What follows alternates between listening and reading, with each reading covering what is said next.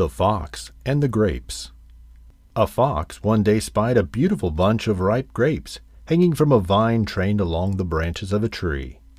The grapes seemed ready to burst with juice, and the fox's mouth watered as he gazed longingly at them.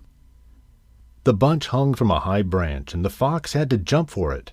The first time he jumped, he missed it by a long way. So he walked off a short distance to take a running leap only to fall short once more. Again and again he tried, but in vain. Now he sat down looking at the grapes in disgust. What a fool I am, he said. Here I am wearing myself out for a bunch of sour grapes that aren't worth jumping for. And off he walked, very, very scornfully. We always need to remember there are many who pretend to despise and belittle that which is beyond their reach. Thank you.